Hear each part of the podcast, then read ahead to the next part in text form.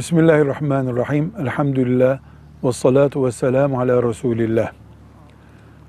Anneyi ve babayı memnun etmek Allah'ın en büyük emirlerinden biridir.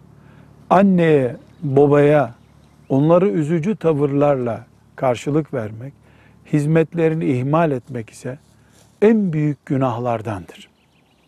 Buna göre evladı anne babanın hizmetinde olmayı prensip edinmelidir. Eğer anne baba geliniyle yaşadığı bir sorundan, damadıyla yaşadığı bir sorundan, aile arasında, karı koca arasındaki bir sorundan dolayı çocuklarına kendisini ziyarete gelmesini yasaklıyorsa, bu sebebi gidermek için evlat uğraşır. Bu sebebi gidermek mümkün değilse, benim ziyaretime gelme diyen bir anne, bir babayı ziyarete gitmemek günah olmaz ama evlat evlatlığını hiçbir şekilde unutmamalı, nezaketini bozmamalıdır. Velhamdülillahi Rabbil Alemin.